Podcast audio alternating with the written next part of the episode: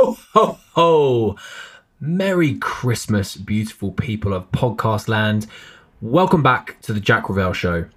I hope everyone is feeling as festive as they can after what will probably be the strangest Christmas of our lives. Some traditions were unfortunately put to one side this year, and the table was set for a few less than normal, but that doesn't mean to say that it was a ruined Christmas. The food was flowing, and the laughter was loud, and the festivities were, were wonderful. I hope everyone listening also had themselves a wonderful few days. Today, it's my pleasure to welcome Eden Blackman onto the show. Eden was the host of E4's Celebs Go Dating when it first aired back in 2016. He and his co host, Nadia Essex, built the show up to be one of the most successful shows of its time.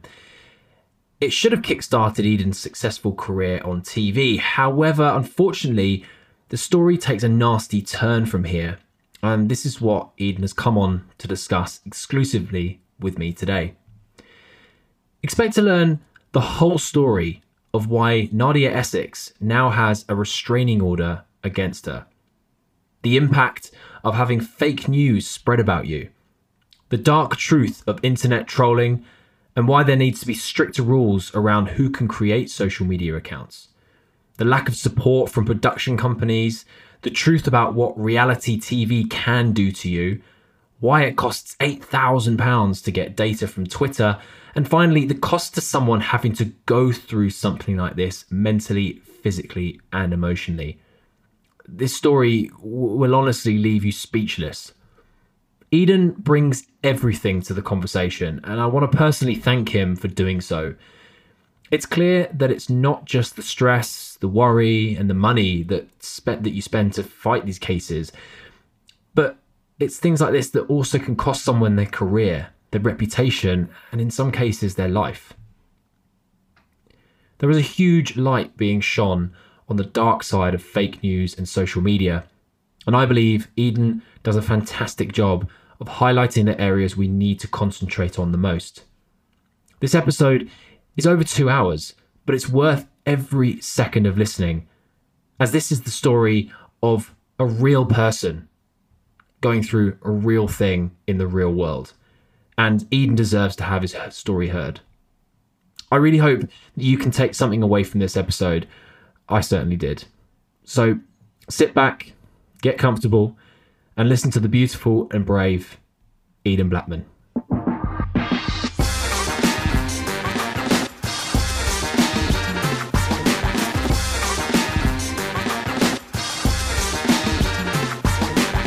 Ladies and gentlemen, welcome back to the Jack Revell Show. Today, I have the pleasure of introducing Eden Blackman onto the show with me. Hey, Eden, how are you doing today?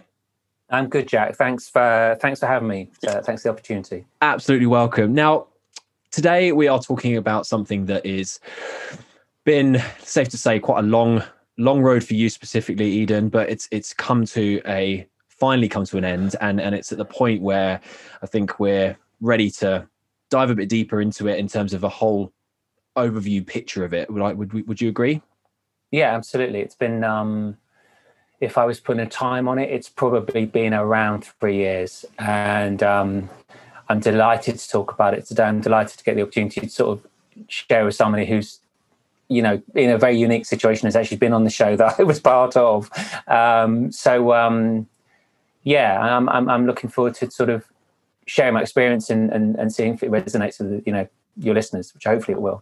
Absolutely, I'm sure it will. So let's just set the scene for people listening. So Celebrities Go Dating was a show that you started and were, were the, the, the host of uh, back in was it 2016 it started yeah celebs go dating was was was started uh, we started filming july 2016 uh, it aired in the august for three weeks and then i i went on to do another four series till uh, March 2018. Yeah, fantastic. And just just for for context, how how did you get to become the person who hosted such an amazing show? Yeah. yeah, yeah. Well, we I simply in a very short kind of um, story, I well, I had a dating app, and and I when I was setting it up, a very good friend of mine is Fearne Cotton, Um, and I knew her from Radio One. She she used to live just down the road, and we used to get tattooed at the same place with so many things in common we didn't realize until we got to know each other.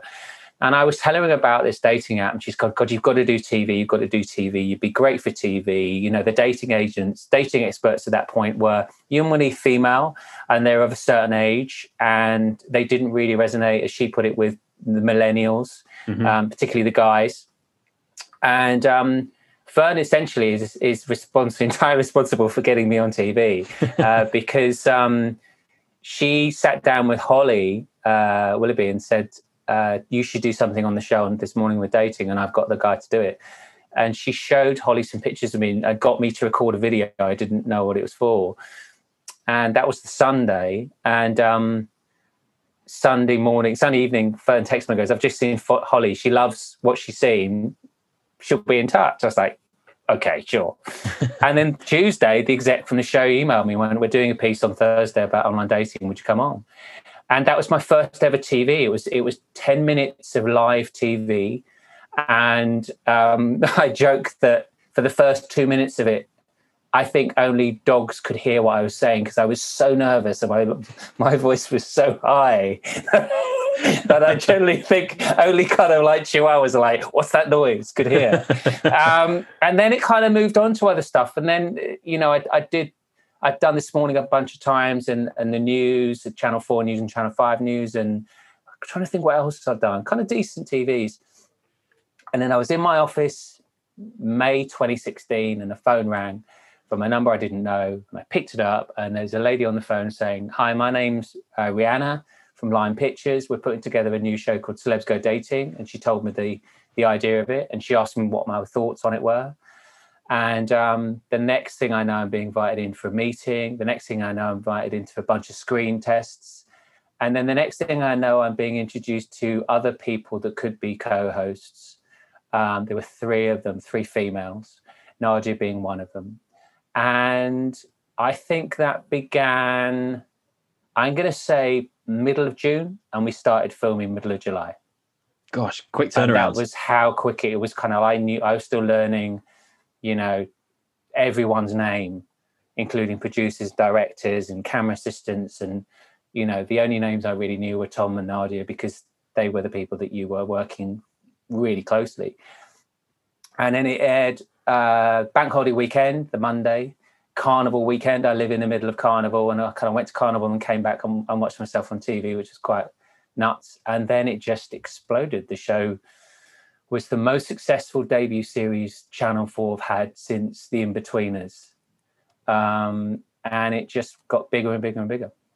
Gosh, that is a quick turnaround for something that has you know gone on to be as you said a very successful show and, and I, think at one point it was the, the most successful show they had on on tv you know as mm. well as the debut and uh and so that's and that's testament to you know your your ability to be able to bring people together on TV in a way that was entertaining for some, but also potentially, you know, setting people up for the long, long, long haul. Mm. And I mean, I know as, as a first-hand uh, experience of of, of yeah. that, you know, being on the show, it's where we met, and I think it was. Mm. I, I love the experience. I think it was a wonderful, wonderful place, and uh, it had a lot of fun on it. But the problem with being on TV and being in the limelight, so to speak, is that there there does come some some negatives with it, and you know, the thing that I think we're going to focus on mostly today is is I suppose the the the, the topic of internet trolling, fake accounts, mm. lies, people pretending to be people that are not and would you like to just, for the sake of people listening that maybe don't know your story from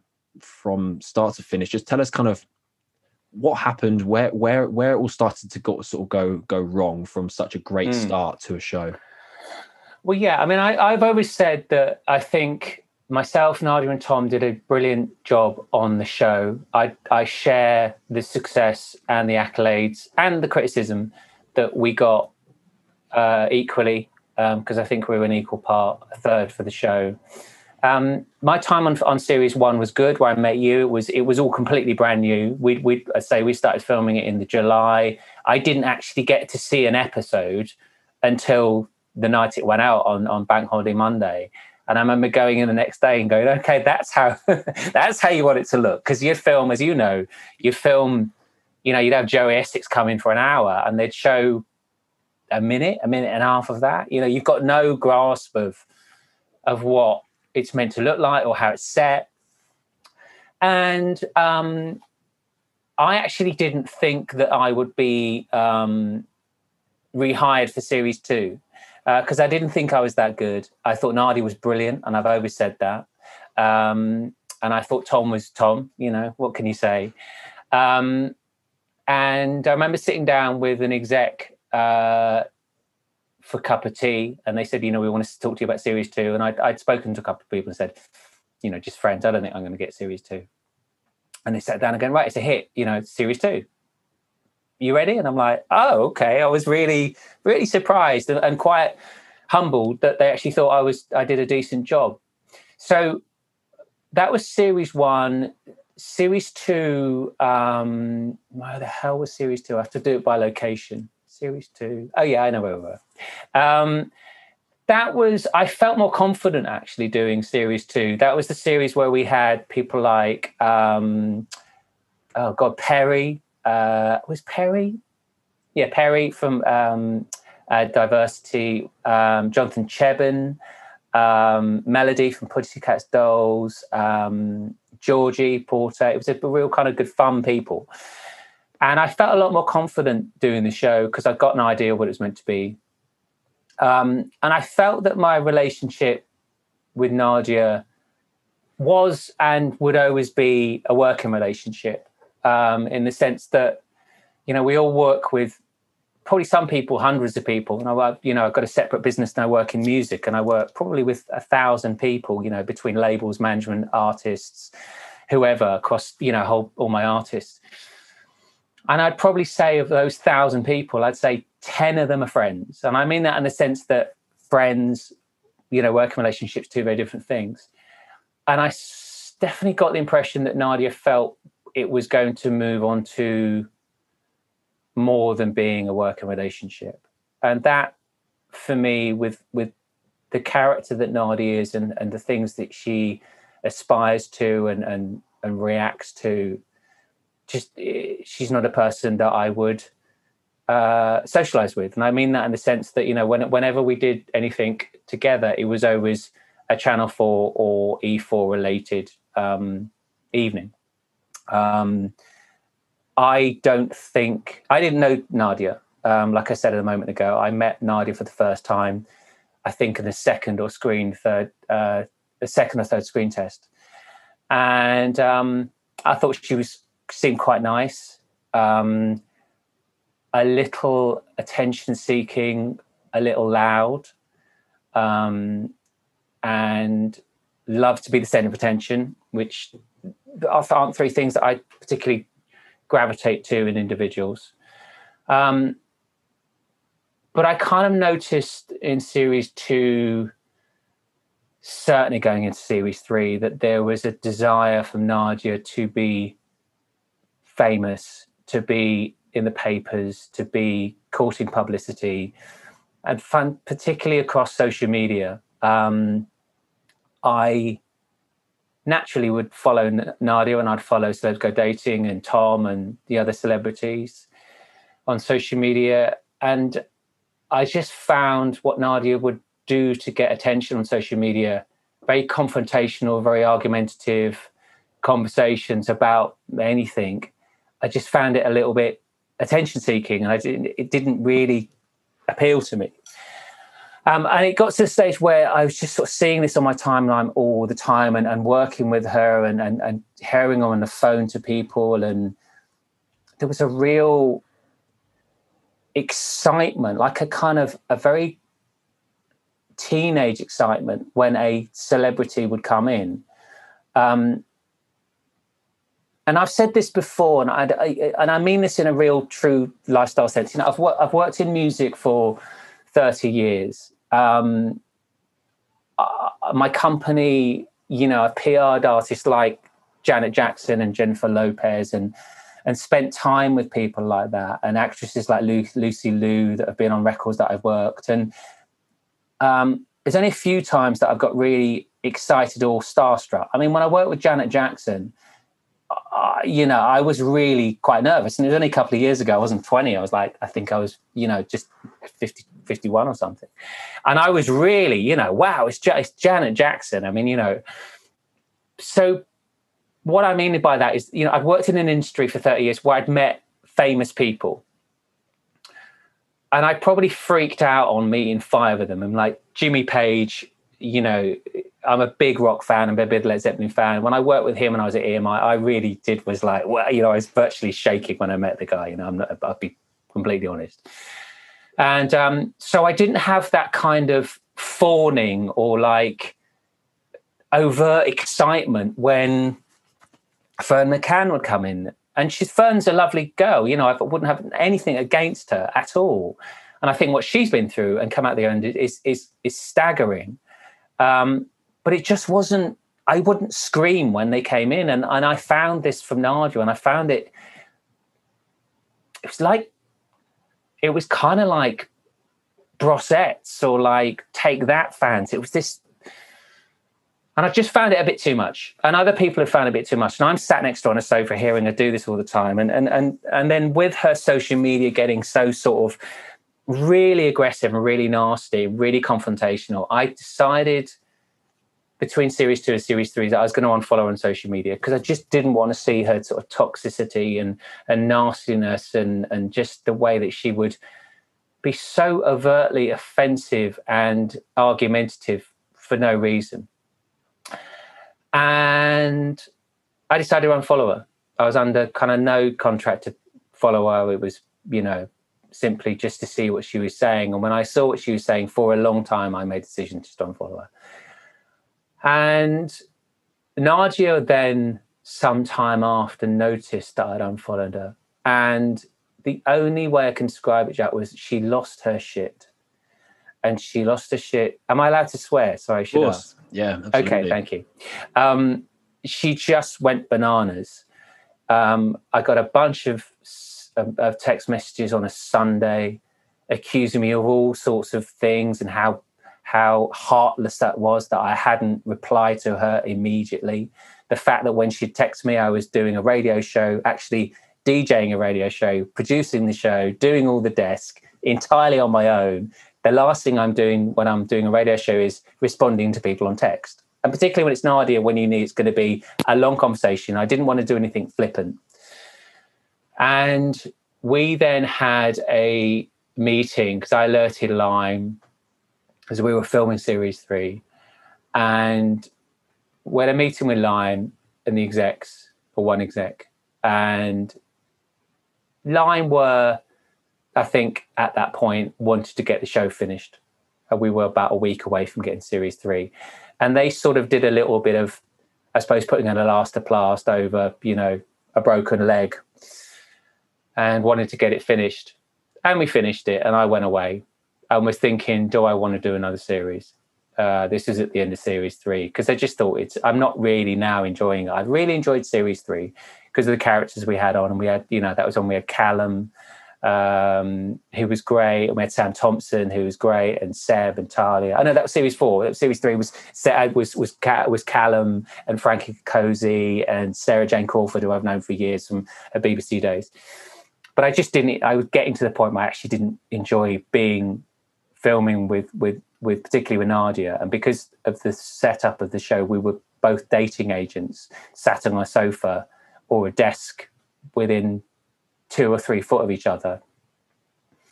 Just didn't become it became quite unenjoyable, and we made the I kind of made the decision that I was thinking about whether I could do series four again, and then Lime Pictures invited us in for a meeting separately uh, to talk about our issues. And I mentioned all of mine. I kind of said, you know, all the things I've mentioned and other stuff, which which is which is kind of uh, which I won't bring into into the kind of the forum now. And Lime said, "Oh, listen, you know, we're going to deal with this. You know, we understand." They didn't question anything I'd brought. They didn't counter anything. They kind of accepted it as as, as how it was and I've just realised I'm jumping between stories. But um, I left that meeting thinking, okay, well, that should be dealt with. Nadia was invited into Lime three days later.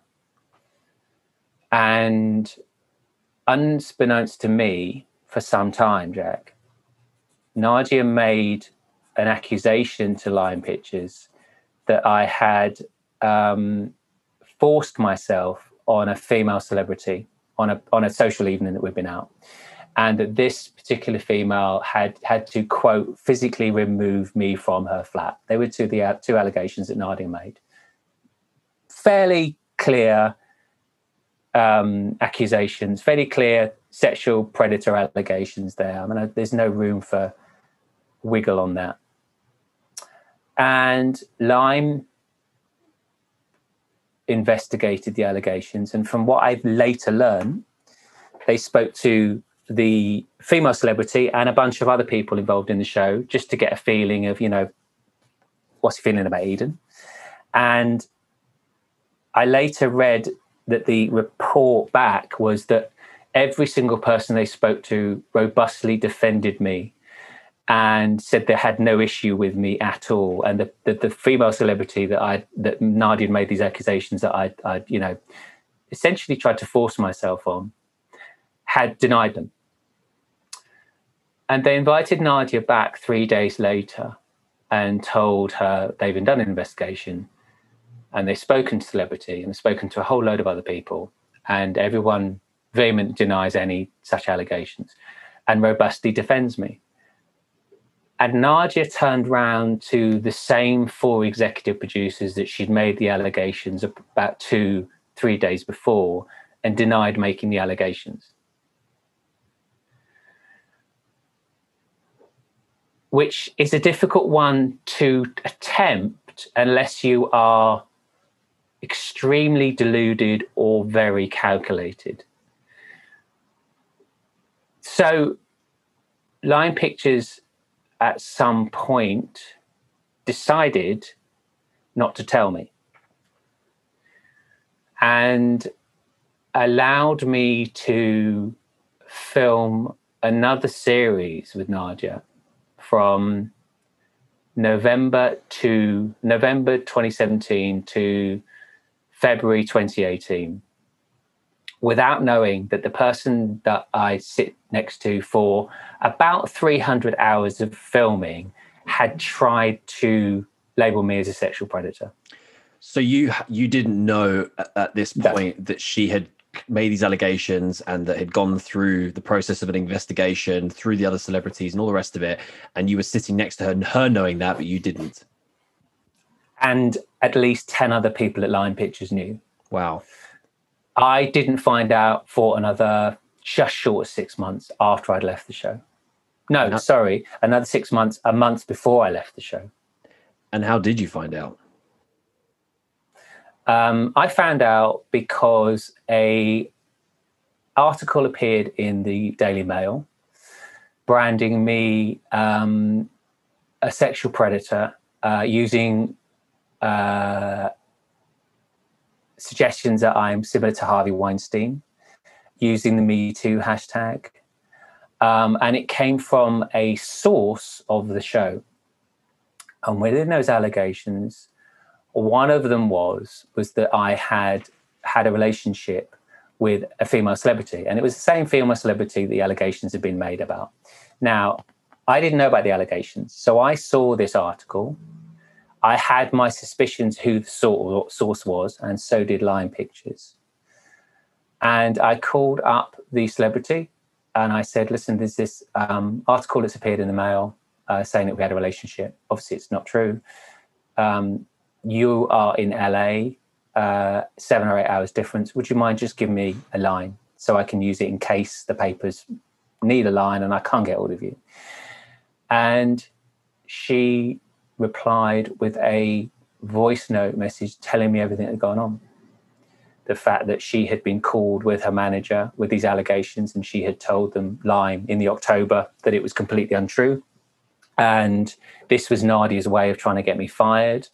And that even that Nadia had texted the celebrity after leaving Lime and making the allegations to say that she'll that this celebrity will probably get a phone call from Lime, and she needs to tell them what Nadia has essentially told them. Basically, ask this celebrity to lie on her behaviour, try and get me fired. I then found out about this, and that was that was the end of February. I had already spent a week being trolled by about six uh, fake trolling accounts on Twitter that I had done a little bit of intel on and worked out simply that all of those accounts were set up and run by Nadia Essex. And it was at that point I was like, I'm off. And I will just say now, Jack, that I actually handed my notice in to Lime just before filming series four because of because I couldn't deal with quote Nadia's lying and her ability to tell the truth, and that was not accepted. So I would have left without a shadow of a doubt if they said to me, Well, I'll tell you what happened. They'd have sat down to me and goes, Right, Eden, we need to be transparent and honest with you. Nadia's brought an allegation that you're a sexual predator. We have inv- we've investigated that and it's it's proven to be untrue. My first question would have been great. So who's my new co-presenter? Figuring that, well, there is no place for somebody like that on a show that is about bringing love and relationships and fun. And if they'd have said to me, well, no, actually, you know, you know, Eden, you know, it's a hit, it's a hit show. You and Nadia together, it works on screen. I would have simply said, well, you can go your show. I'm off because this is this is not worth my peace of mind or my good name or the press articles that are coming out. Where was the loyalty for you? Because it was clear that there was some sort of preferential you know option to, to look after Nadia over over yourself. So you know what what's your opinion on that? I think it's twofold. I think that I think the preference, and this is my opinion, mm-hmm. I think the preference from Lime Pictures was entirely towards celeb go dating. We had just um, on series four had just delivered the highest audience figures to date. They've never beaten them, and they were very much the show must go on and it's a hashtag I've used on my social media with all of my recent announcements. Um, somebody made an interesting point to me last year when all this was going on and made the point that were they protecting celebs go dating or were they also protecting Nadia? And if they were protecting Nadia, why were they protecting Nadia? And they made the point that Lime Pictures is a very female biased production company. Its two directors are female they're both in a relationship with each other, but they're also directors. Most of the heads of the department are female. And there could be, and this isn't my analogy, but someone that spoke to me, there could be, it's just that they do protect females above males. I don't fully hold that, or I do, although I do see the logic. I think it's clear to anyone that Lime Pictures were more concerned about getting the show made and a fifth series commissioned and a sixth and not breaking a great show and a great relationship channel 4 at the expense of one of the co-hosts being labeled a sexual predator by their other co-host but being not being informed and being allowed to or being blindly led to film a series uh, for uh, another series of, uh, of Dating but surely they would have known they were playing with fire. The fact that you guys were in such t- tight knit community, filming 300 hours together per series, plus all the social aspects of it, and all the other celebrities who have all got their own media and PR agencies looking after them in what you know the papers on a hit show will be all over this and looking for anything they can get out of it, which is what they you know they end up doing. But surely they knew that this would come to the surface at some point, and if they were in the middle of a series they were going to have an absolute shit show to deal with. Yeah, I mean, the point of the, the fact of the matter is, I have now seen emails from Lime Pictures up until the point they talked to the celebrity. I haven't been given the, the, the, emails after they spoke to the celebrity, which I think is telling, but they're coming, trust me. Um, there are at least eight people, eight Lime employees copied on those emails.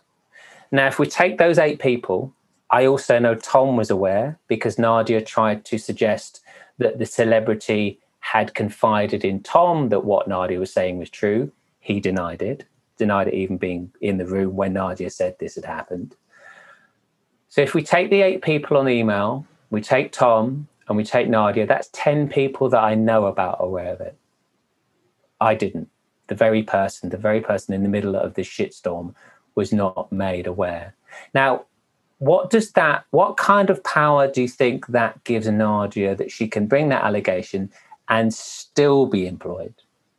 Well, it's fueling her ego, first of all, and it's also fueling the desperation of fame that she so desperately wanted at the very beginning of the series when it was first started. It sort of proves that she's above it all. Or she thought Yeah, she- but it also, you know, I I made the point to Lime once that that when I found out, you know, this is then during the the you know the employment tribunal that Nadia brought after I'd proven to be a troll. I mean, that's another story. But um, I made the point to Lime that why wasn't Nadia um, held responsible? And they kind of said, well, she bought it in a in a confidential manner. And I said, okay. I said, now I'll give you two examples. If that was proven to be true, the allegation was proven to be true, I'd be fired, and rightly so, absolutely rightly so. So Nadia would have got what she wanted. Nadia brings it confidentially. It's proven not to be true. She's not fired. So either way, she's got nothing to lose. She brings it and it's true, I'm fired. She stays. If it brings it not to be true, I'm not fired, but she still stays. She has zero risk. And this is an individual that I, I described to Lime sometime after this without knowing, as I called her, um, I said to the head of press, a girl called Rachel Hardy, that I thought that Nadia was calculated. And Rachel Hardy, this was a month after these allegations had made, made Jack, but I didn't know, but Rachel did. And her reaction was, I don't think Nadia is calculated, just stupid. Quote. And I think when we know everything about Nadia, I think I was bang on with being a suggestion, my suggestion that she's calculated. If she's stupid, that's Rachel's decision, but absolutely. So, taking it to where we are now with everything that's come out into the public and through the the courts and through the you know the lawyers and through the Lime back and forth the Lime Pictures and everyone else that's involved.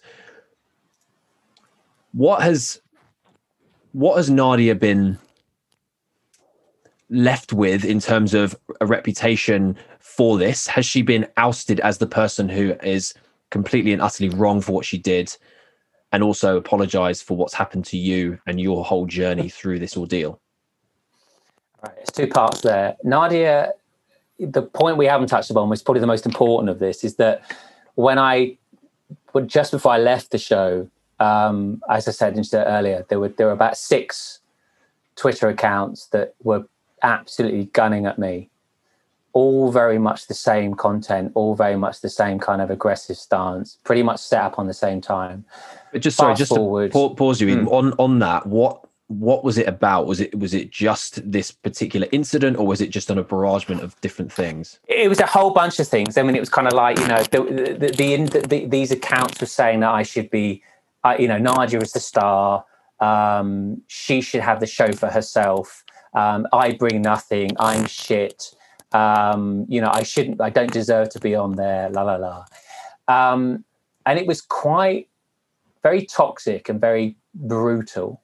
It wasn't the kind of thing that most trolls in inverted commas really go at. This had this this this had a this had a, an mo or they had an mo, um, and I've told this story a million times. I can do it super quickly.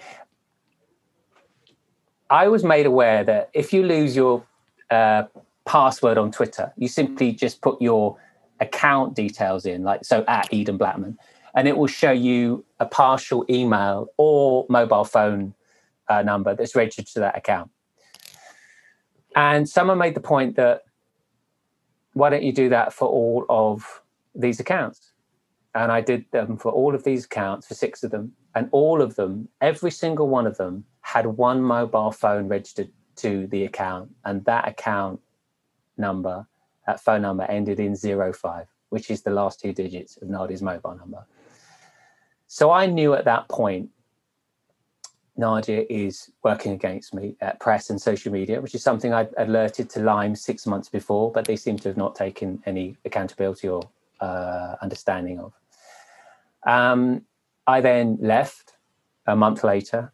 There was six weeks between these accounts popping up and me leaving. Um, this female celebrity had given me the information five weeks before I left. And it is pretty fucking clear that there was no way I was going to be sitting on a sofa with Nadia Essex because I need to get this investigation sorted with Twitter. And a long story short, I Twitter are very difficult to get hold of. They're also incredibly hard to get information out of. Um, I ended up having to bring a, a, court order called a Norwich Pharmacal, which is a data release order. And I ended up having to take Twitter to court, which sounds quite exciting but it was absolutely necessary. And my last, it's the last thing I had to do. It's the only thing I could do. And the court papers came through, and it read Eden Blackman versus Twitter. And when you see that in a court paper, you're like, my God, A, how has it come to this? And B, I'm going to court against one of the biggest data companies in the world. Um, and the judge um, uh, ran in my favor he awarded the case to me, and and they, and Twitter gave us tons of data on all the accounts. And the most important thing was they were registered to an, uh, this phone, this full phone, this full phone number, and this network. And it was Nadia's network, and it was Nadia's mobile number.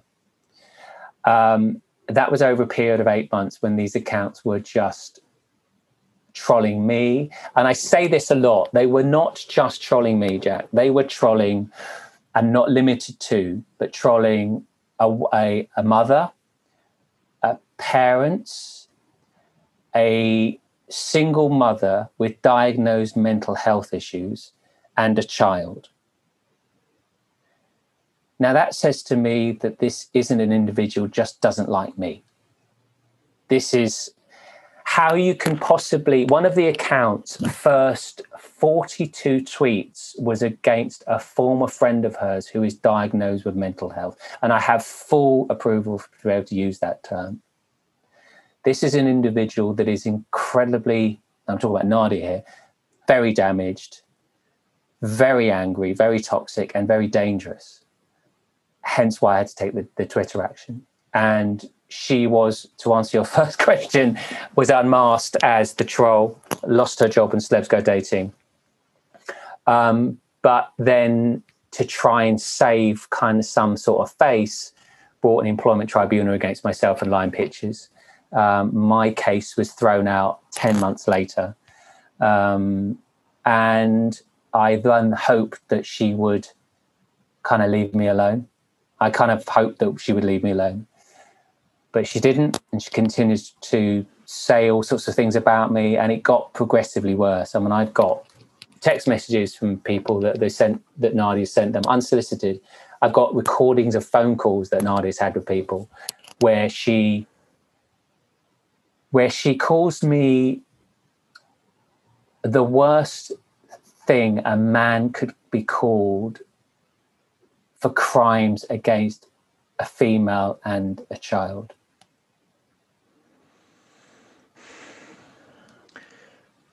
Her motivation around this it, it, I, i'm trying to rack my brains to think of it, why she even would you know she's somebody who clearly has got a presence you know she's able to be fool enough people to convince them to put her on a tv show to mm-hmm. host people finding love and finding you know relationships and and and you know primetime television but yet she's got this side of her that that is clearly not right. And yet the the feeling that I've I've got sort of after hearing everything you said is that she she's got some demons that she is is clearly taking out on the likes of you and these other people that she was trolling. But what mm. what do you think after everything that's happened now? What was what was her motivation? What was her reasons behind even starting this whole saga in the first place? I think her motivation against me, and I've had this said to me, that you know, another female celebrity and another um, contributor who who became good friends on the show. Um, they let me know after the trolley accounts were masked that they had sat with Nadia, and Nadia had shown them all of this hatred to me on social media, particularly Twitter, about how much people hated me and how much she was the star. And she said, "I'm going to get him fired. I'm the star. I can do the show my own."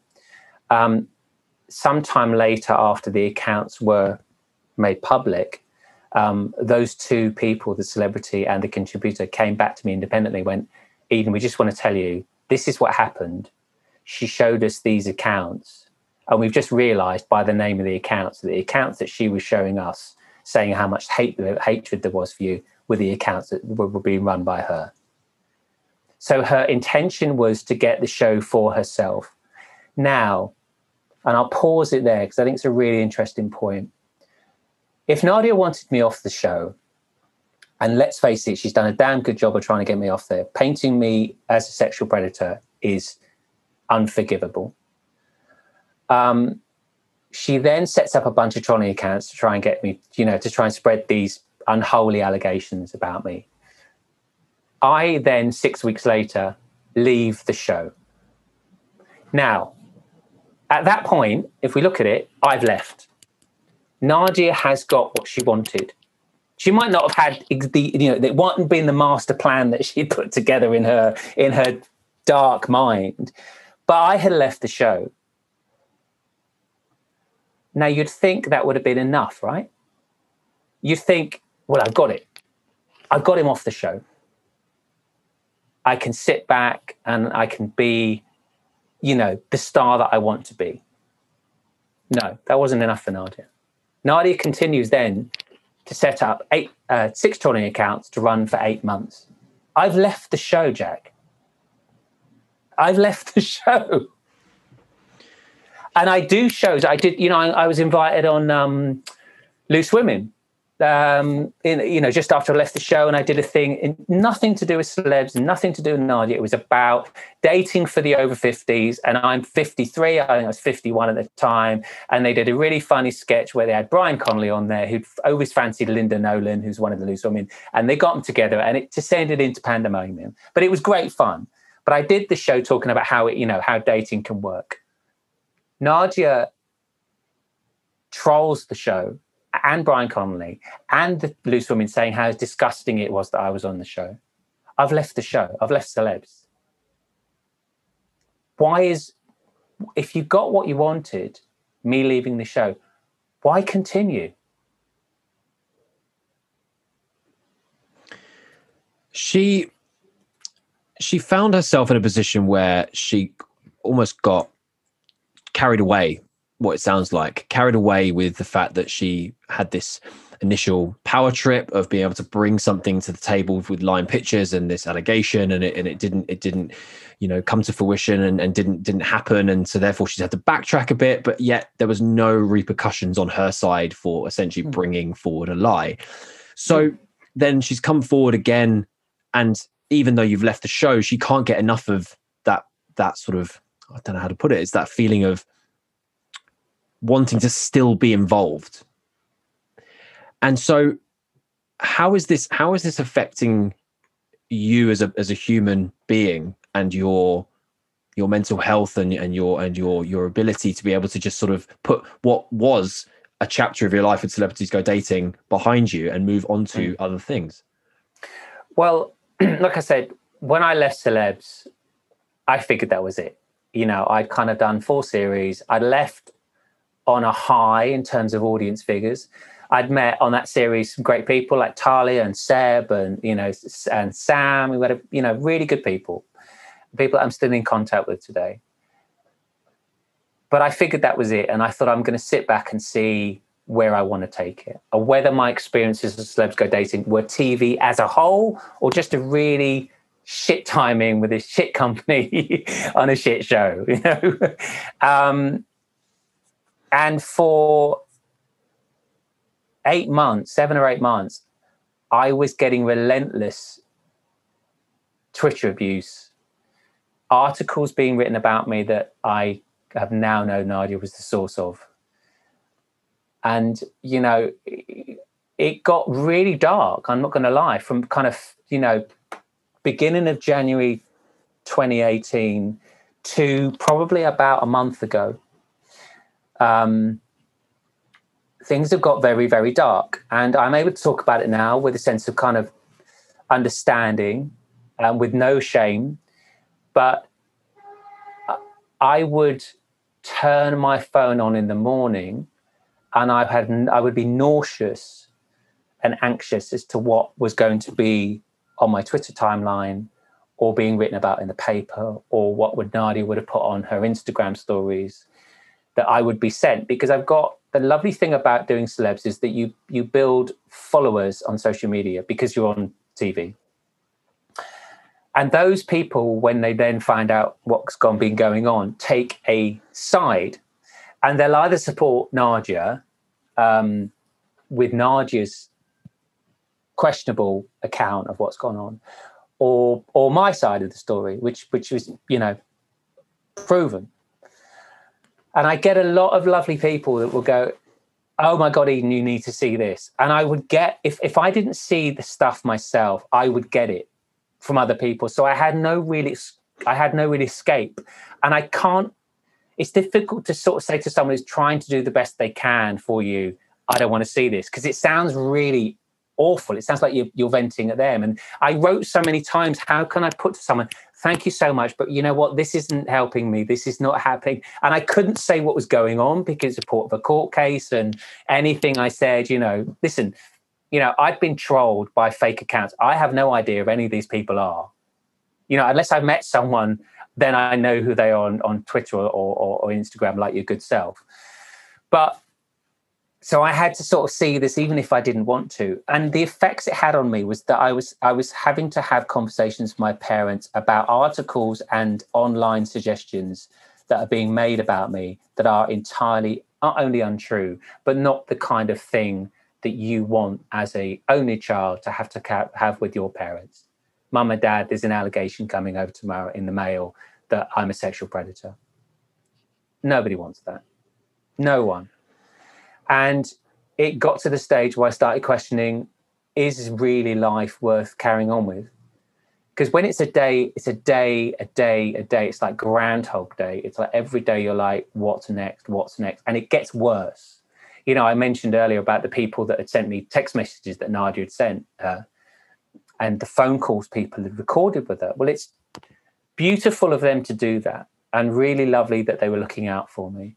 It also says that they didn't believe a single bloody word of what she was saying to bring those allegations to me. Because if they had thought, hey, you know what, that, you know, I could see Eden being that person, they wouldn't bring it. They'd just go, I don't want a piece of this.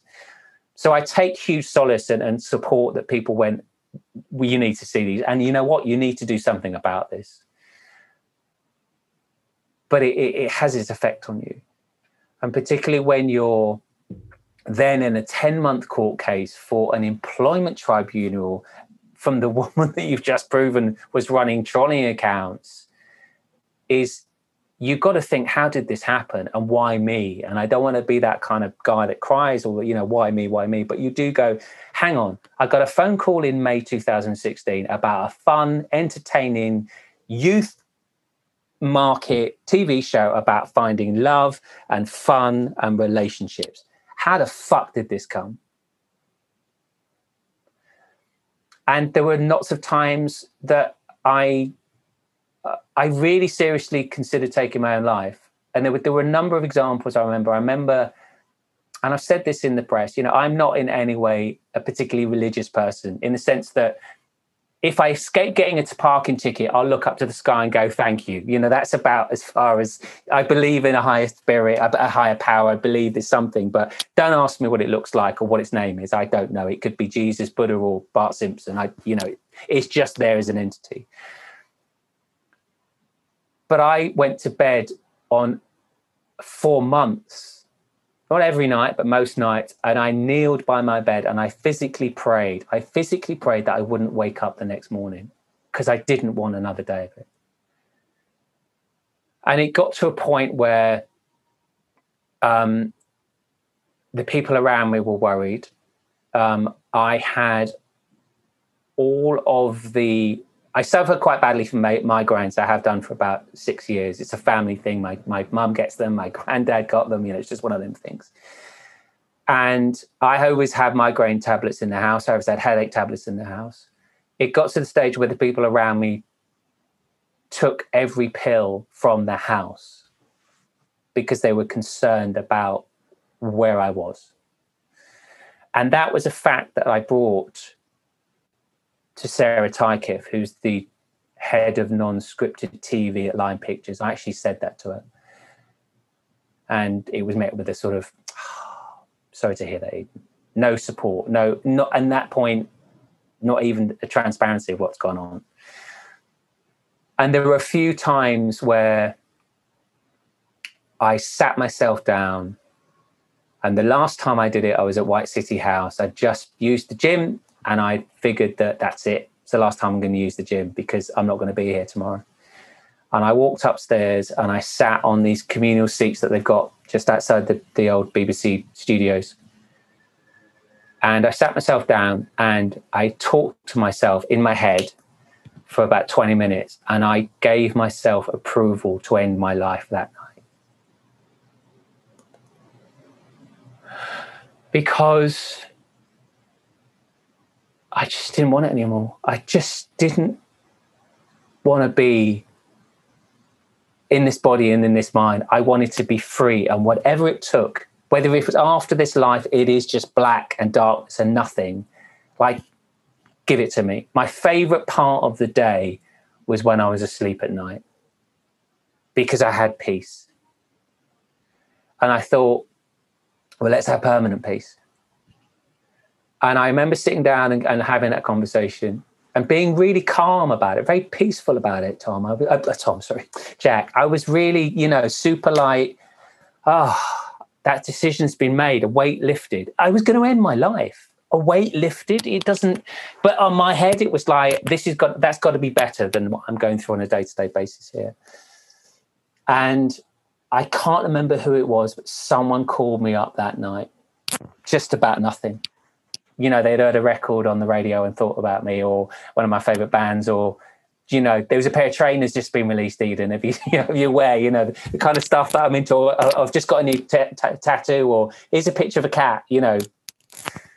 And they saved my life you know they just spoke to me and they didn't know that that night i was i was going to take a bunch of pills i was going to drink a lot of jack daniels and i was not going to wake up next morning.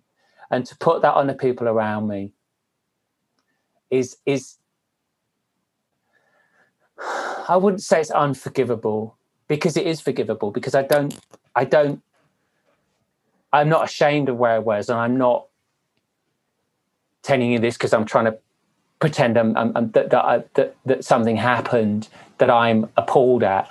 I'm appalled that it was allowed to get to that stage for me, but I'm fucking glad I didn't do it. And it's little things right now that that really make the difference. Um, and it sounds crazy, but um, I'm a big Leeds United fan. I've been a Leeds United fan for like 40 odd years. And we've been through the best of times, you know, you know, in year 2000, which sounds so long ago now, you know, I was flying to Barcelona and Rome and Milan to see him play in the Champions League. You know, it's just, just, and then three and a half years later, I'm getting off a train on a Tuesday night to see us play our first game in the first division against Gillingham. You know, this is what, you know, the, where did, where did that go? And we just had a really t- really odd couple of two years. We've got a brand new manager called Marcelo Bielsa, who I call God. I love the man. I love the man. And we were close to getting in the Premiership last year, our uh, last year after six, after 16 years away. This was 28 2018, 2019. And if I'd have taken my life um, in the period that I was seriously considering it, I wouldn't have seen us. this sounds crazy, but I wouldn't have had the beautiful, joyous 16 year release of seeing that happen on the on the 17th of July this year and seeing it in my front room. And uh, unfortunately, I wasn't at the game. I wasn't with friends because of COVID. Damn you, COVID. But just having those moments, and it's those moments that I'm really, really I hold on to dearly because I know had I have been a little bit more determined and a little bit more wrongly focused, I wouldn't have been here. We wouldn't have had these conversations. And it's those kind of times where you just thank the Lord that you maybe were, uh, you didn't have the balls to do it. Um, and I don't mean that in a kind of manly alpha male strength sense. I just mean I didn't have the balls to do it on the on the on the times that it was seemed the only way out. And a, a really good friend of mine gave me a beautiful uh, line and said something like, I hope I don't get this wrong, but said something like, suicide is a permanent um, resolution to a temporary issue. And I've like, whoa, you know, if I was still getting tattoos, which I don't because I'm too old now, that would be front and center because it was, it was so true. It was, it was, you know, it's so true. It's permanent to something that will will hopefully the goodest with the you know best will in the world will pass. And this has passed. I am now done. Nadia essex is no longer my problem. It's taken a long time but i don't have to worry about what people say to me in the, in the papers. Part of the harassment order that i had to bring against nadia after all of this bullshit was that uh, we believe that she was the, the, source or the contributor to a number of um, newspaper articles. And part of the agreement was that she would contact the journalists and the papers to have those articles removed. And she did that without challenge. And I had half a dozen articles removed from the Daily Mail, had articles removed from the Sun, the Star, uh, Metro, and the Mirror. And if you've ever tried to get an article removed from one paper, you will understand how difficult it is. To get about 16 is a huge achievement. The fact that they were there still haunts me and it still bugs me. But the fact that they have been removed, I think, says everything about the legitimacy of those articles and also the likelihood of who's who put them there. And I mentioned it earlier, the article that popped up about the in the mail about you know the, using the Harvey Weinstein um, suggestions. That was one of them. I've got a couple of things I wanted to touch on after after you sharing that, Eden. First of all, thank you for being so honest and open and vulnerable about your your accounts. It's um, it's it's incredible to hear such a huge part of your life be so awful but also so insightful in in other ways you know you, you've come through something that not many people would would ever experience their life and, and have come through and realized things that you know are the the the way the fact that you didn't take your own life is is is is is incredible but it's it's also what you've learned from that and how you've taken mm. the little things and moved forward with them what support did you have from Lime Pictures the people on, on on on your side of this of this fiasco of people that have dealt with the show and that knew about what was going on what support did you have that you could have relied on to help with that time of your life? What really good question. Um, from Lime Pictures, I have had no support at all. Um, they appear to have done very little regarding a number of situations that happened to me while I was on the show that we've talked about. Um, in my opinion, they've done nothing to, to, protect me from my employment, my dealings with Nadia Essex. Um, as I mentioned earlier, I don't think myself and Nadia would have mentioned would have met socially. Um, we didn't. We don't go to the same things. You know, the kind of places I go aren't the places that interest her, and vice versa. And that's you know that's life. So I don't think there would have been any opportunity that we become friends or or, or socialized. So from my experience, my involvement with Nadia begins and ends with Lime Pictures. And they've not apologized to me or never reflected any remorse or disapproval for their actions. And that includes not being transparent about some fairly awful and life ending and career ending allegations that were brought to them and proved to be lies. So that's Lime. Um, Lime, I think, to, to me, has shown a, a non existent duty of care. Um, and I think that is because, like I said, in my opinion, they were more concerned on the ratings than being transparent. Um, and that's from my experience. But that stuff that's been backed up, you know, there was a brilliant show a couple of weeks ago on BBC about that Ovie did from Love Island about uh, duty care, um, and he touched upon Mike, obviously Mike Thalassitis, that um, that was on series four, uh, and sadly soon after took his life.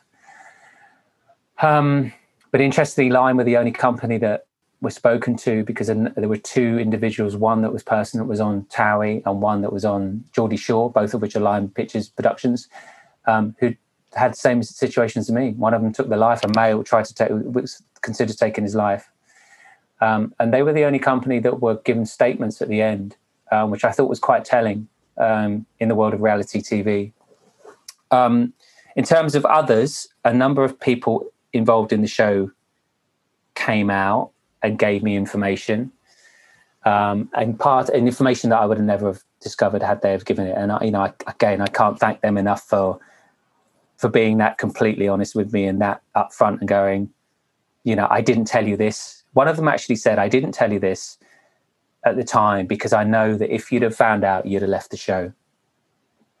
And I didn't think you should leave the show because of this. My it's an odd one in terms of talking about the people around me because because of what happened with Nadia and her trolling accounts. This is like, as I said, and I won't labour the point, but this is a person that I filmed one of the most successful dating show TV shows that have been. It's you know the apple of Channel 4's eyes, um, but yet one person from that show decides that she has such issues that she needs to set up half a dozen trolling accounts I then started to really question who I actually could trust. And I mean that in a sense that I, I was very insular because I didn't know what was being fed back. You know, it was a it was an odd one. It's it's and I didn't it's part of the reason I didn't talk to my doctor about the um about how I was feeling about my my suicidal kind of thoughts. And I, I say this in true sense, my doctor's is just at the end of the road. I could stand up and see my doctors, and they've got a pharmacy there. And I go and get my my migraine tablets from them. And the girl, every time I go in there, unbeknown to me, it was pointed out by somebody that came on with she knows you from the show. And she so wants to talk about the show, but she's sort of like a little, you know, I, I use the word starstruck. I'm not a star, but I understand, you know, I'd say that about if I saw somebody in the in the street that I saw from TV. Um, and she started talking to me about it one day. You know, oh my god, I love celebs, and I'd left by that point, I think. And I was even thinking, Christ, I can't even go to my doctors without someone. If they, if they heard or saw my records, would that be given on social media? Would that be put in the press? You know, you really start to get really concerned about it. So I cut, you know, sadly, cut a lot of people from my inner inner circle simply because I was I was protecting myself. I simply didn't know where this information or, or what I if I'd said something to someone where it would end up because I've been trolled by a person that I did a bloody TV show. It was meant to be on screen, you know, best mates, and that was the incredible part. You know, that when it came out, so many people said you would never. I had no idea from the show that all this was going on. Um, but I have got some life-saving people around me um, and there was one particular person who uh, has been a mate of mine for 20 odd years. He's um, he's involved with Calm and uh, the Black Dog um, men's um, health, mental health charities, and he's a patron and ambassador for either both or, or both. And I trust him. Um, you know, I trust him with my last you know, my last thought. And I would speak to him a couple of times a week um, and just either break down or go, I'm having a moment, or he would just have the knowledge, like a sixth sense to phone me at that moment where I'm looking, I can't do this anymore. Um, my mum and dad were amazing. Um, I've had some really challenging conversations. I've had to have some really conversations with them for what's been going on because it was beginning to get on top of me and I had to be honest with them. Um, and just, you know, like I say, uh, you know, half a dozen people around me, maybe tops, that I could just talk to. And just hearing, and when we, when, when, when Nadia was outed as the troll, just the social media reactions to me, just my, you know, messages and DMs and emails and of just people that I'd never met, just going, we always, you know, I hope you're okay, or we always knew there was something dodgy about her, or you always seem like a nice guy, or that was really lovely. And when when I announced the harassment order that I, you know, I had to get over Nadia and, and finally free myself of, of her and her lies, my DMs went crazy. I mean, in the sense that you know, just people that I don't know, just going, "I'm so glad, Eden, that you're free of this. You know, this must have been awful." Um, and from people that I've never met, and, from, and actually now from celebrities that I've never met. I got the I won't say who it was, but I got the loveliest one from someone that you would know, just reaching out, going, Eden, I, have been watching this. I hope you're okay. And you're like, boy, you know, the, just for people to take the time just to send you a couple of lines and go, I hope you're okay. Glad this is all behind you. What's your next plans? Are you going to be on the TV? I'm like, at the moment, I'm just going to sit down on my sofa and look at the rest of, you know, that close this chapter and look at the next chapter, which looks a whole more more sunnier and rosier and brighter than the last one. Um, yeah. On a broader scale, someone who's been through this, what is your opinion on the current laws around internet trolling and fake accounts? Twitter do nothing about them. Twitter do zero. They do not care. And they will tell you they do. But how, and I'll say this, how Nadia is still permitted to have a Twitter account beggars belief. I remember someone saying that they think that every Twitter account should be linked to a bank card and I think that makes complete sense. How so? Where you can, where you can, ha- you physically have to prove who you are behind each account. Hmm. There has to be some sort of, and I'm fortunate and I'm very proud to have a verified account on on Twitter and Instagram. Um, everyone, I can set up an account in three minutes and start trolling anyone. I could start trolling you, start trolling Celebs Go Dating, anyone I wanted, saying anything I wanted about anything. And the fact that there's a platform that allows people just simply to do that with no verification or no proof, all you need to do with Twitter is either have, you know, a burner mobile phone, which without putting ideas into her head, had Nadia done that in the first place instead of rather stupidly using her own mobile phone, things would have been completely different. She'd have probably still been on Celeb Go dating. Or a fake email address. Now, I don't know anyone in the world who hasn't got a fake email address. I mean that in the sense that I got them for winning trainer raffles because you know because you get as many as you, many applications as you can for it, or whatever. If it's you know trying to get Glastonbury tickets, or it's trying to you have everyone has one the very fact that oh, that's all you need to be able to spend eight months of your life making unholy allegations about an individual that you that you know is is appalling. And I think the problem that Twitter have is that they don't want to recognize the amount of fake and trolling accounts they have because it will affect share price. And they also don't care they would care if it was a member of their family. They would care if their, their son or their daughter or their brother or their husband who was having the kind of appalling accusations said about them as I had been. And I, I don't think I'm anything special. I, I, I know that there are people out there that have had way, way worse things said about them. But Twitter do not care about trolling accounts because it would be very, very simple for them to do that. The problem is that they would lose, I reckon they'd lose at least, I, I'd say 25 to 35% of their account database would be wiped off. I truly do. Mm, I agree. And what would that say then about your company? You've got a value, you've got a share index. Suddenly you lose a third of your, or you know, 25% or a third of your membership because they're all fake. Well, that's not going to that's not going to do well very well with Nasdaq. It's not going to do a, jet do well with Joe, da, Joe, you know, with the kind of the, the with the halls. It's not going to do well with your share uh, shareholders it's a simple case that they don't care because if they could do it if i can get the information about nadia by simply having to go to court i say simply but it's a relatively simple process mm. once you know what you've got to do they have a huge amount of data and they could easily wipe off all of them. And there has to be some sort of steps in in, in process to validate that who you are. Mm. how much if you're happy sharing have you spent yeah of course.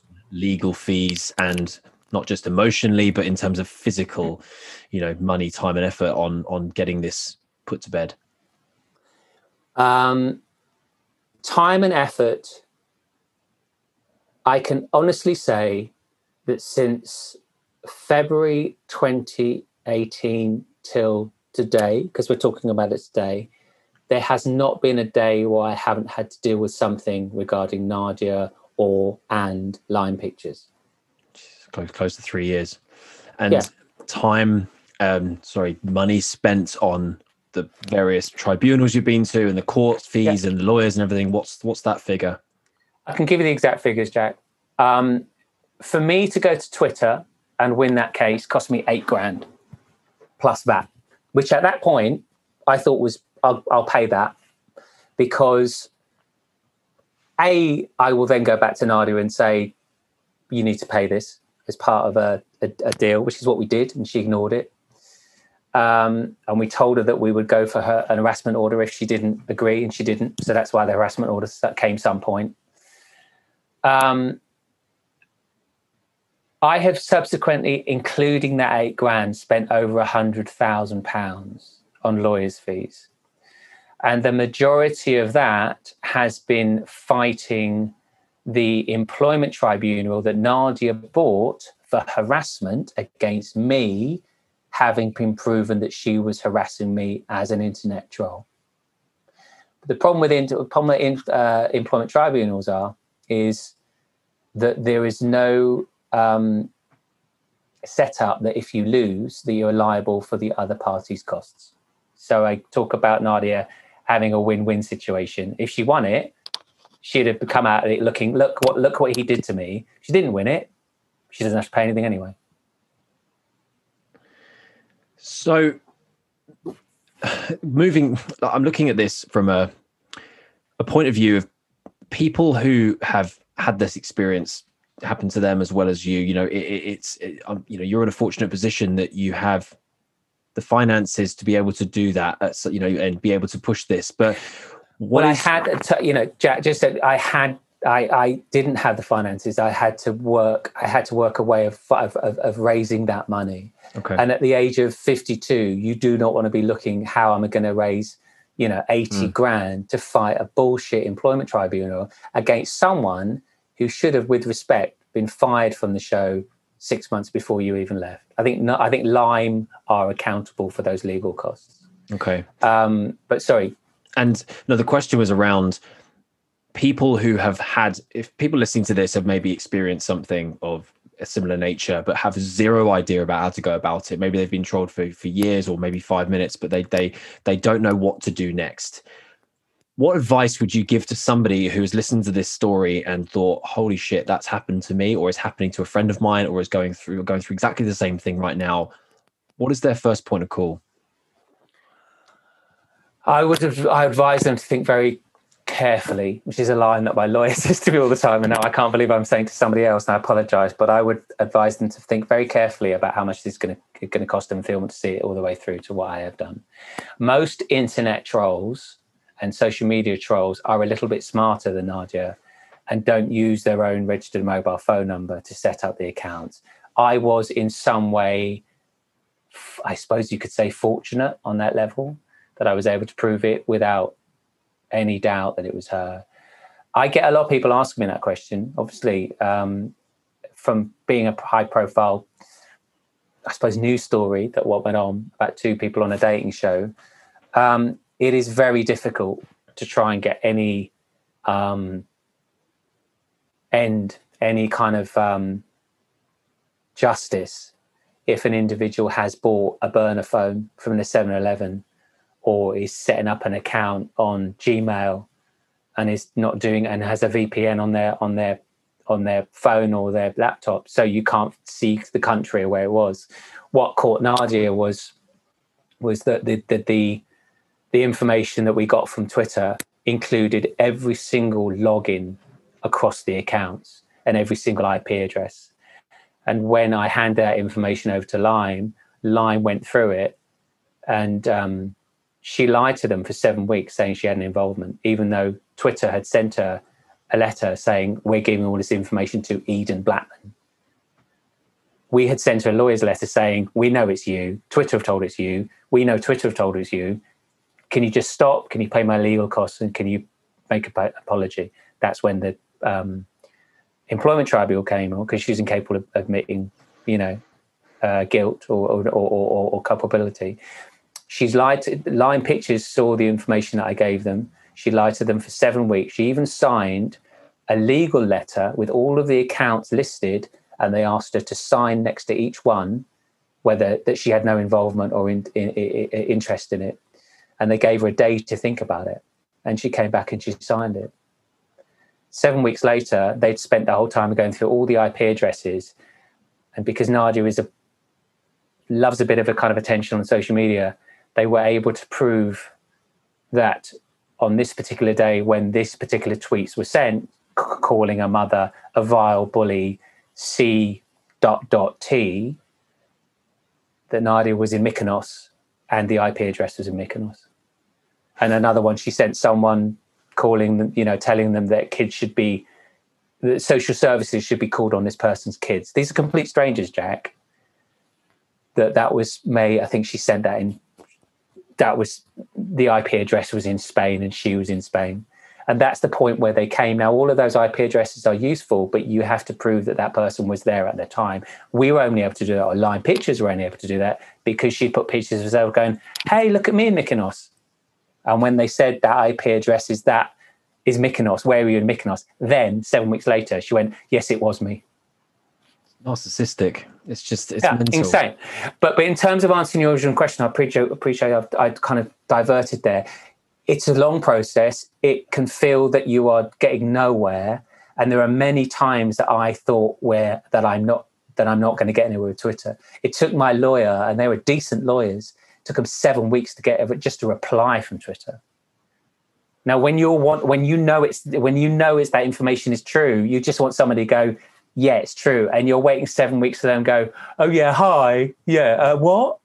hey, with Twitter, everything's cool, man. You know, it's just, you just, it's, it's, it's debilitating, it's exhausting. But I remember when my lawyer called me um, and she, she WhatsApped me in August 2018 and said, Eden, next message, Twitter have been in touch I'm emailing you. This is after we'd won the account, won, won the court case. And I phoned her out and said, You're not, do not email me. What was it? What did they say? And she told me that the accounts were, were mobile and her um, registered to her, her provider. But she broke down. My lawyer actually broke down. And my lawyer has been through some big, big, heavy duty cases. I mean, big cases and even she was moved by the emotion and the final you know peace of mind that i'd been given that i wasn't going crazy Um, it was a moment I'll never forget because uh, I thought at that point it's going to be like, right, we'll go to Nadia. You do that. We know it's you. Can you stop? And my life is, you know, back on. Fuck, did I know what was coming? Um, there's a couple of companies you can use. There's a couple of real, I mean, you know, like I said, if someone is dumb enough to use their own mobile phone number to set up a trolling account, you can try putting that account into Twitter. But if they're smartish, they'll use they'll use a fake email account or a fake um, mobile number to go to court against Twitter to win that information. As I say, cost me eight grand. You've got to think: is it worth it? What do you mm. get from that? Um, it's it's tough, and you'll get no support from Twitter. You will get zero support from Twitter unless you do it legally. Eden, what have you learned after all of this? I've learned to go. I've learned that my gut is one of my strongest things that that I was born with. My gut early on in celebs was that Nadia is is not an individual to be trusted, not an individual to believe in, and anything is possible. And when I'm going to Lime Pictures, going, making my complaints, there was part of me thinking that they're actually going to help. And I really should have gone, You're not going to help me, I'm off. I wish I'd have left uh, in the October. I wish they'd have told me about her allegations, and there are more, but we, we, you know, time is against us here. Um, I wish they'd have told me because I so I could have left and I would have saved. I wouldn't have been in the dark space that I've been for the last few years. Um, but my belief is, if had I left, you know, I said earlier, you know, I said I'd asked who my who my co-host is, and if that wasn't somebody new, I would have left. I know from now when the stories were, broke when she was announced, proven as the Twitter uh, Twitter troll, if they would have announced in the papers why she'd have been fired, there'd have been a shit show if I'd have left, I would have announced why I'm leaving, and I'm leaving because my co-host has, has, falsely accused me of being a sexual predator. They would have then had to get rid of Nadia. I find it a bit kind of odd that this was less than a month before we started filming series four. I think it's fairly evident as to why they didn't want to tell us because mm. they would have found themselves trying to find one or two new dating agents in a month when I left, I had to do this for some legal stuff the other day, which I won't go into. But I, I saw how long it took Lime to um, to replace me with Paul, who I think is, is great. I think he's actually um, uh, oversubscribed for the job. I think he's he's far far better than the show needs because I think he's incredibly smart and very very good at his job. Um, and how long they took to replace um, Nadia with Anna, somebody else who I've met. Um, they took at least two months to to confirm Paul, and they had to get Paul from America. And I think it was three months um, that it took with Anna. So that would have put their schedule. Filming should have started November. They would have put this probably probably put the schedule of series four starting at the period it was meant to end, which would have meant they would have missed their window for it to be out January, February, March, as is the whole. It's always September. It's always March um, I think it's fairly conclusive as to why that information wasn't given to me. So my gut, I now know my gut is like everyone's. I think everyone has that, but there's so many times where you go, I don't know. You know, I, I am not that dumb, but I'll look at something on like a pair of trainers or like a pair of like a vintage jeans that I want. I'm like, and it's cheaper, and I've got on eBay. I go, yeah, but you know, it might just be, and you're like, no, it's a it's a rip off. you know, you gotta, you know, my gut's pretty good, but I this one I should have been stronger, and I should have gone, nah, I'm not taking you. You're lying to me, or you're not telling me something. And you mentioned it earlier, which, which we didn't, which I didn't respond to. It made the really interesting point that did Lime really not think I was going to find out? You know, at some point, someone's going to tell me. Now, isn't it better for the company to sit down and tell me than someone third party? On a voice note. Or in the newspaper. Or in the newspaper yeah. Shocking. Shocking. The integrity of everybody involved has just been shot to bits. You know the mm. the the fact that there was no clear positive outcome of any of this you know and so the fact that nadia started this whole saga off the back of god knows what motive but has has let it let it almost just roll and roll and roll. And she could have put a stop to it at any point and so could have lime and so you know and it's just you've been dragged through the mud. Well i said i said at the time jack when we when when we got the notification from twitter and we my my, my lawyer sent her a letter saying listen we know it's you. You know it's you. Twitter have told you that they're going to send eden the information. They know it's you. All we want is you to stop that was the first thing we put on that letter. We want you to stop. We want you to pay my fees and to apologize. And the amount of people that said, if she'd have done that, she'd have done that on a Friday, Saturday, Sunday it rumbles, Monday, no one cares. It's gone on to something else. And if they'd have been smart, and I'm not saying this would have happened, but my belief would have been that if she'd have been said straight to Lime that it was her instead of lying for seven months, I would suggest that Lime would have gone, okay, so we've lost Eden and we've lost 44% of the audience from series four to series five. So we're in a hole. And they never regained that audience. And now we're going to have to lose Nadia. Fuck you know the two two of the three people that you think of celebs at that point have gone. It's like Top Gear without Richard and James. You know, it's it's all you know, or, or Jer- Jer- uh, Jeremy James. You know, um, how about? And this is just how I would have handled it if I were Lime. I'm not saying they would have, but I'm just a suggestion. They could have said to Nadia, "Okay, we're suspending you for series five because we need to do that. We can't have you." Being on a series when this story breaks because of course they film series ahead Mm. So that's coming out in September when the story is going to be breaking. So they can't have her suddenly going, "Morning, darlings, how are we? Isn't what isn't life beautiful? It's all about love." Then having been in that morning being shown as a you know a multiple trial. I would have suggested to Lime if, if you know if I was working, I'm going to. Okay, so we're going to we're going to suspend you in series five, and Nadia, I'll tell you what you're going to do. You're going to go off to an ashram or you're going to go off to a yoga retreat, or you're going to go off to the bottom of the Himalayas or Tibet, and you're going to find yourself for two weeks. And you're going to come back and you're going to do one interview going, Oh, Daily Mail, the Star, the Sun. I'm so appalled at myself. I don't recognize who that person was. I was clearly had some anger issues. I was clearly, you know, a different person, but I've gone away and I've spent my time in the ashram or the foot or the, or the foot of the Himalayas, and I have found myself, and I am here to be a better person. Fast tracked into Series Six, life's good. But yet, the wonderful and fantastically uh, awkward thing called ego took over and let her become the nasty. Yeah. Well, ego, yeah, e- ego on Nadia's part, and an appalling duty of care on Lime's part. That. He said it's a really toxic cocktail, but I'm glad that both are uh, behind me. Mm.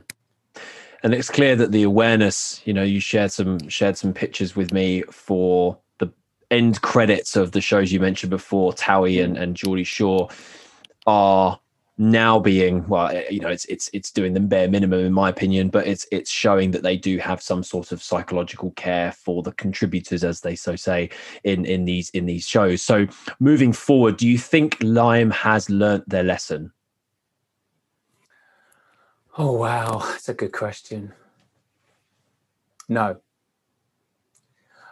From the people i've spoken to that have been on the show and i've had a lot of people reach out past lime cast members. You know, they, you know, that we've got Hollyoaks, uh, we've got Towie, which has been on for 23 series or 25 series, just you know, 10 years. Um, Geordie Shore.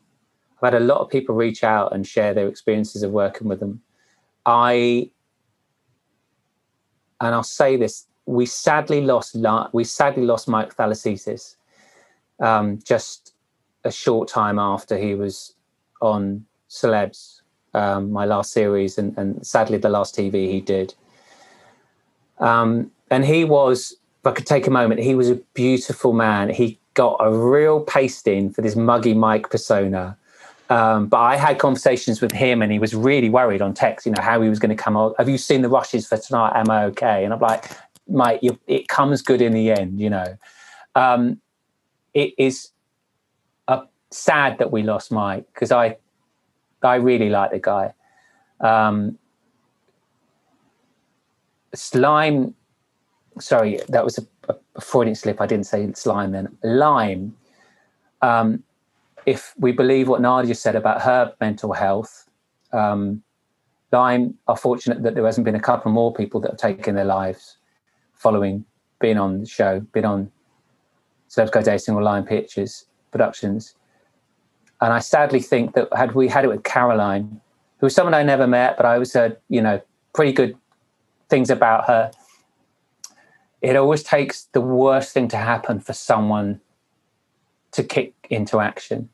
And I think that it will take, sadly, another tragedy of an individual not being able to cope and not being given support and not being given the, the honesty and respect and you said it integrity of a company before something changes. Um, so do i think lime have Pictures have learned from the dealings i've had with them recently? Not for a minute. It's a shame because the internet and the world of that we live in these days has become more virtual has become more based around social aspect of social media watching tv netflix all that sort of stuff. They have a duty of care to not just the people that are watching the show but also the people on the show. And where does the line where's the line drawn between ratings and a show being you know, let's be honest, most people that most public that like a show like it when it's polarizing. You know, you take celebrities go dating when there's a great romance or a bad romance, or you take Love Island when something goes wrong. The drama, people love the drama, but where is the line that's drawn between drama on a show and somebody's real life and their impact it has ongoing after that incident? Because as you said yourself, there's things that happen that are old news within a day but it sticks with people like yourself and Mike and all the other people that have been affected by social media and and the trolling and uh, you know the, mm-hmm. the, the, disregard of the the production companies f- forevermore. Yeah, I think it's a good question. I think it depends on the on the production company, and I think it pretend, depends on the broadcaster. Um, uh, you know, a lot. I know. I'm sure a lot of people don't know, but you know, TV shows. When you watch a TV show on BBC or ITV, it's not made on the whole, it's not made by them. It's made by a production company, so it's a third party. So it really does depend on the conversations that that production company and transparent conversations they're having with the broadcaster. Um, they don't want to risk those conversations because they have a business with them, um, and if it's proven that they are not doing the job they they should do, and it then risks the broadcaster, then that kind of sullies that relationship. Uh, it's like it's you know any relationship it brings negativity and and a question into it. Then you're going to be wondering, is it worth it? Um, I think there are good production companies out there um, and broadcasters, and equally, I think there are appalling ones. Um, and I think sadly that we live, like you say, in, a, in an age where all people care about our ratings. Um, you know, the, there were albums and there are films that were made years ago that absolutely did nothing um, on release, and then over time become, you know, what's considered masterpieces. I mean, you know, Guns N' Roses' Appetite for Destruction barely did anything for its first year, and then suddenly they got a bite with MTV in the US, and then it was huge. Then it, you know, it's one of the biggest selling albums ever, but it wasn't an instant hit. And the problem we the problem we have now is that we live in a world, particularly of TV, where it's all about instant hits. You know, mm. the first, the most important uh, audience numbers of a series are episode one, because people don't come to shows, particularly reality, and sort of into f- show four or five or six. So you don't start watching uh, Strictly at episode nine. You know, you need to see it all the way through. You wouldn't start watching, you know, I don't know, once Upon a Time in Hollywood, you know, an hour and a half in because there's no point, you know what's going on.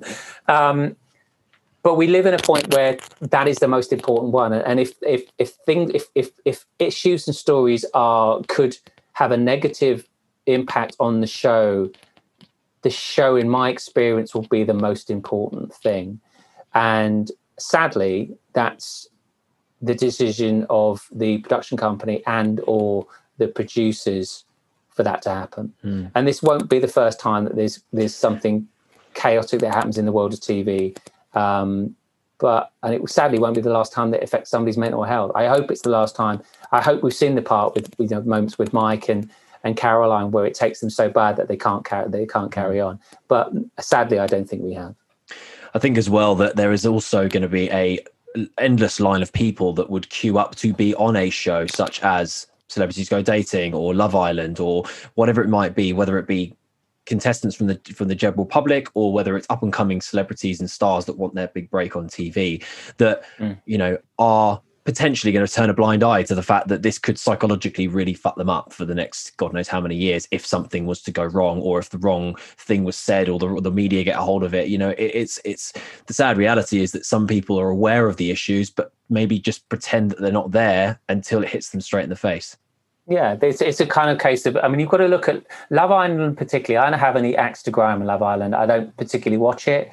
Um, I've seen it. It's just not my thing. Mm. Um, but the people that are going in there, particularly the last couple of years, I think, are simply in there to get a profile and an Instagram account and uh, a collaboration with Boohoo or ASOS mm. and an invitation to this party and, and a, you know a, a makeup deal with this company or you know whatever it be that's entirely what it is and a lot of them do very very well out of it. I mean i, I mentioned the show that ovi did a couple of weeks ago and they talked to a couple of people that have been on love island and they talked about you know talked about how much they can earn a month. It's great. It's lovely. It's lovely earning money because it gives you choices to be able to do things. Does it bring you happiness? No it doesn't. It brings you choices. Mm. And I think people do, particularly young people, and I say that you know, as a 53 year old guy, that young people look at that and go, no, I'll be fine if I've got, you know, a million pounds in a bank and two million pe- people on Instagram. It's not true. And you get no support. You know, we look at Mike. Mike, you know, was doing great guns. He was really popular. Girls absolutely adored him. And you know, I talk about when we did our first mixer and Sam Thompson sort of rolled in and was like really confident, like you know, because with respect, I think I, think the two people that got in the head weren't, and I mean this in the nicest sense, they weren't good-looking fellas, but they were interesting. They had substance, depending on what you go for. And he was like, "Oh, I've got this." And then Mike walks in and he just goes. you know, you can see it's like I've got, I've lost this. I'm second now. You know, I was first a minute ago, um, but he, he, on the paper he had everything he was going for. You know, he looked. I mean, he got but that, that might look great. I mean, he had a great body, a great physique, dressed well, very cool persona, but inwardly was in turmoil. And I think people do put themselves in situations where they're like, it'll be okay if I've got money, or mm. it'll be okay if I've got um, adoration. It's incredible the amount of people that use Twitter, uh, sorry, Instagram as a means to feel some sort of um, validation mm. or you know as someone saying oh you look great today it's lovely but you don't know that you know you, don't know who they are you don't know what they're saying you don't know what their motives is somebody says it in the street you know, somebody stop me and go, "Oh, where'd you get your trainers from? They're amazing." That that you know, it's a lovely thing to say. Or, or where'd you get your haircut, or your tattoos, or whatever? We all get it. You must get it as well. Everyone gets yeah. it. You get stopped. You go, "I feel great." I've just just because somebody said they like my trainers. That's a nice thing to say. That's a nice thing to hear. But that that instant gratification from Instagram likes and comments is is is something we need to really look at because mm. it's not real. It absolutely isn't. It's yeah. just not real. I did a 450 day detox from social media a couple of years ago, um, and it was it was probably one of the most incredible. Uh, how do I put this? realizations of, of of my sort of adult life that you could rely so much on something that was basically just that could be taken away from you in an instant you know the, the the app itself. You don't own anything on that app. The, no. the app owns it all just like twitter does with all the data. You know you have no mm. control over it. The problem is that people get sucked into this instant gratification you know quick like quick dopamine hit of i must post something today because i feel like everyone else is so i am as well.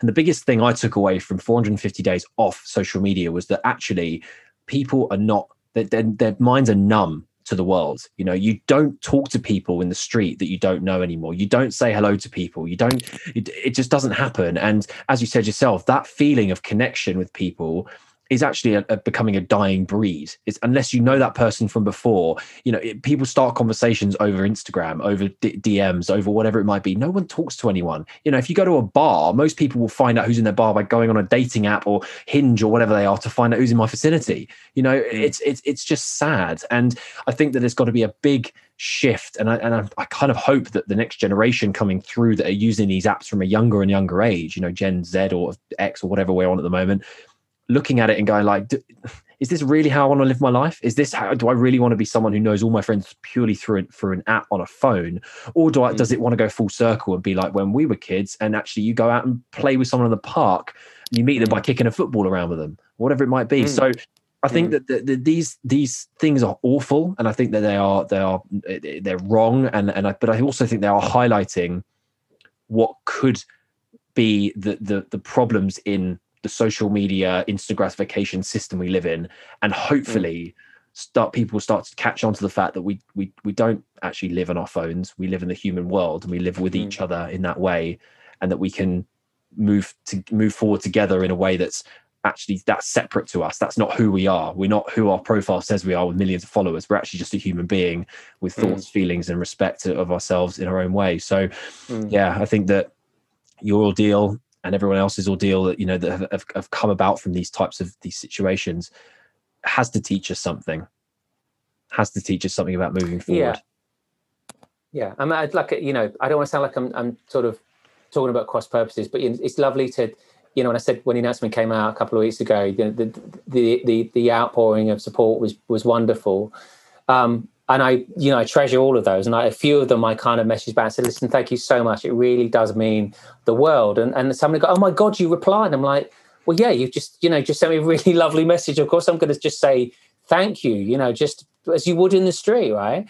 Um, but I think this this sort of instant gratifications of likes defines like I've heard people in in bars when we could go in bars or coffee shops, and you'll have two people sat behind you. Go, I just put a, I put a picture up an hour ago. I, it's only got X amount of likes, and the last one I put up, it got this, and you can see this is this is this is sheer terror comes across. You're like, why don't you put your phone down and speak to your friend who sat next to you because you're you're essentially still in that world. You're still living in that world with these worries that you've got, even though you're meeting your friend for a cup of coffee in Costa. It and the amount of times you go. I mean, it was bizarre when we go when we're eventually allowed to socialize, but when you go in a bar or a pub or something like that, and you just see people who are out, particularly if they're in dinner, and they're both sat on their phones, you're like, that is bonkers when you mm. think about it you know you're you're out you've you've taken the time to put some time together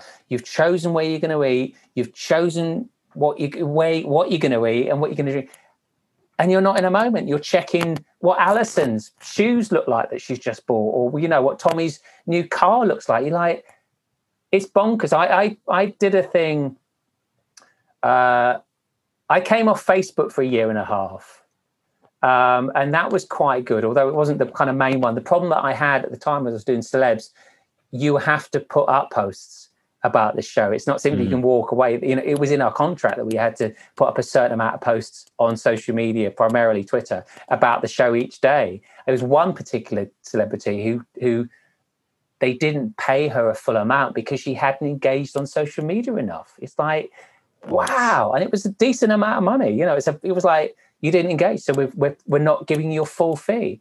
But I thought it was kind of interesting when I did it with, with FaceTime with, with Facebook.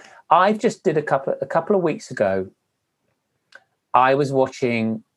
It was either a film or or a football match, and I was shaken the amount. It, it was a TV show because it was adverts, and I was shaken that every time the adverts came on, my hand would go down and pick my phone up like it was I, I, don't know, like it, I'd like it was the most natural thing. And I was like, I was really, really, really worried, Jack. I was really shaken. So I had a, without boring you, but not sound like I went and bought a burner phone, but I had an issue a couple of weeks ago on my internet.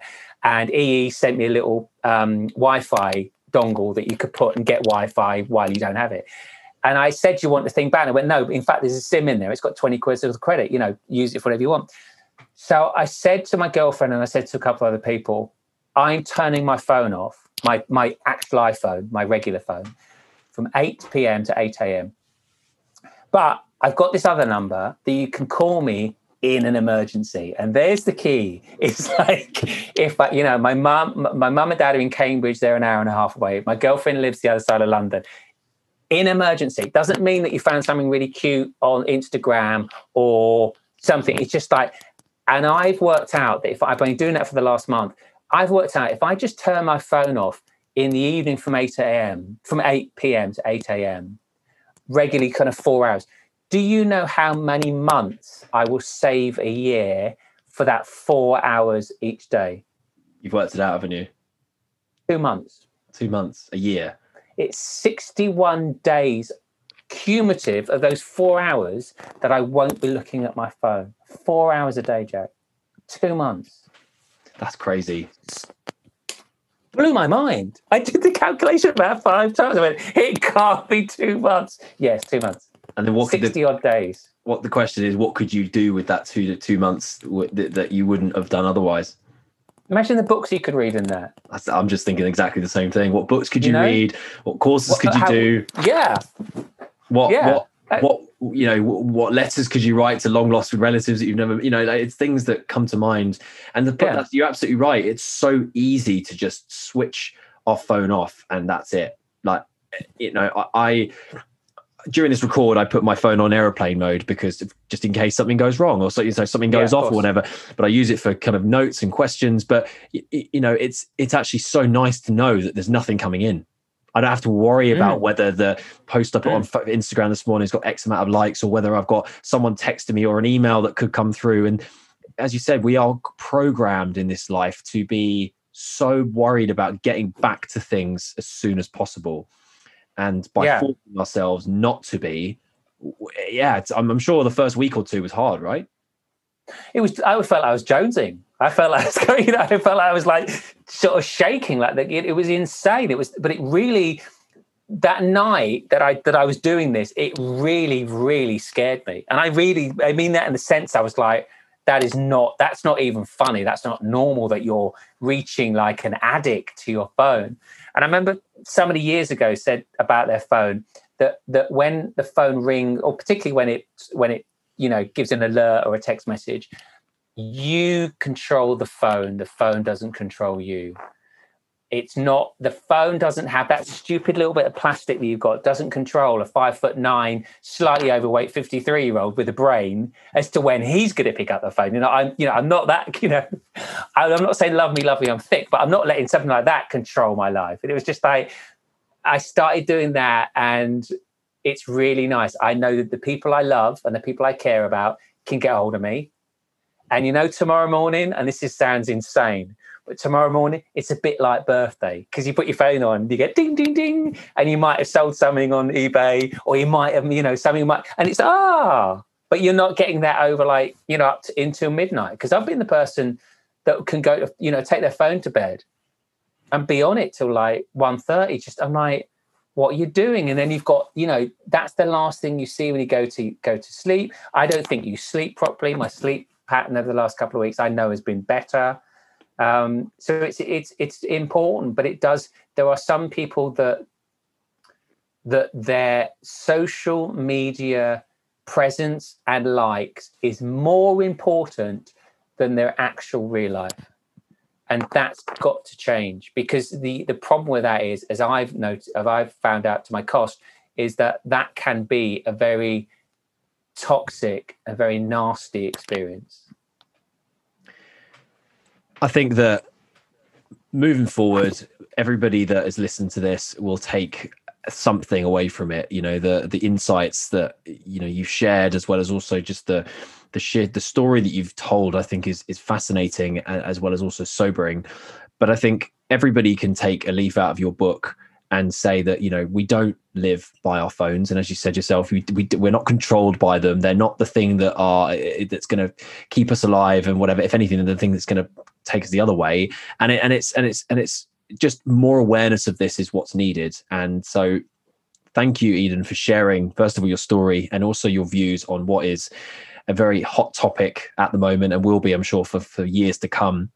And I just want to personally thank you for sharing your story with me and and my listeners of the show because I think that people will really resonate with what you've been through and hopefully take something away from it to help them in their own journeys and maybe someone else they know that has been through something similar. Thank you, Jack. I mean, I would say this that if you're going through a period where you're where you're considering ending your life, it is like I said earlier, it's it's a permanent you know, it's a permanent end to a, a temporary situation.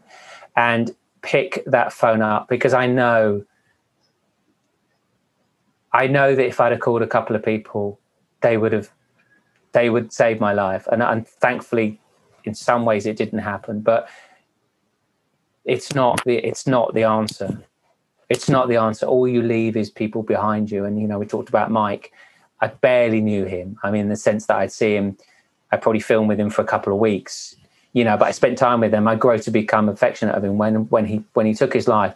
It really shook me. It really upset me. And I've got people that I've never met, you know, film stars or footballers, and they take, you know, Gary Speed, who played for Leeds, and he's Welsh and I'm Welsh, and he played for Leeds. So I was, you know, when he took his life, nobody knows really why, it really upset me. And it, you know, it happened a couple of weeks ago. Um, you just got to speak to someone. And I know that everyone talks about it, but the person on the end of the phone would rather hear from you then than never hear from you at all. You mentioned a couple of charities that helped you through your journey, Calm and the Black. Is it the, the Black Dog? Black Dog, yeah, yeah. Black Dog. Where's if somebody wants to go and check them out? Where is their best? Where's the best place to see them?